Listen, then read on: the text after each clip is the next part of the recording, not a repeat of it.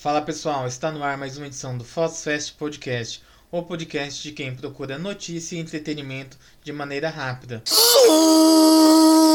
E a notícia de hoje é: se você é homem, tem muito mais chance de morrer de Covid-19 em Foz.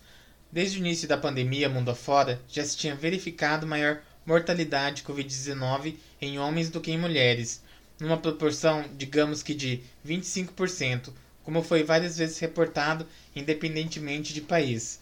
Mas em Foz a diferença é muito maior, 50% mais óbitos de homens do que de mulheres. Em números, desde janeiro deste ano até 25 de junho, a Covid-19 matou em Foz do Iguaçu 300 mulheres e 450 homens. No Paraná, a diferença é menor, mas também é desfavorável aos homens. Um total de óbitos paranaenses também é até 25 de junho. 42% são de mulheres que representam um total de 12.818 casos e 58% de homens que representa 17.394 casos.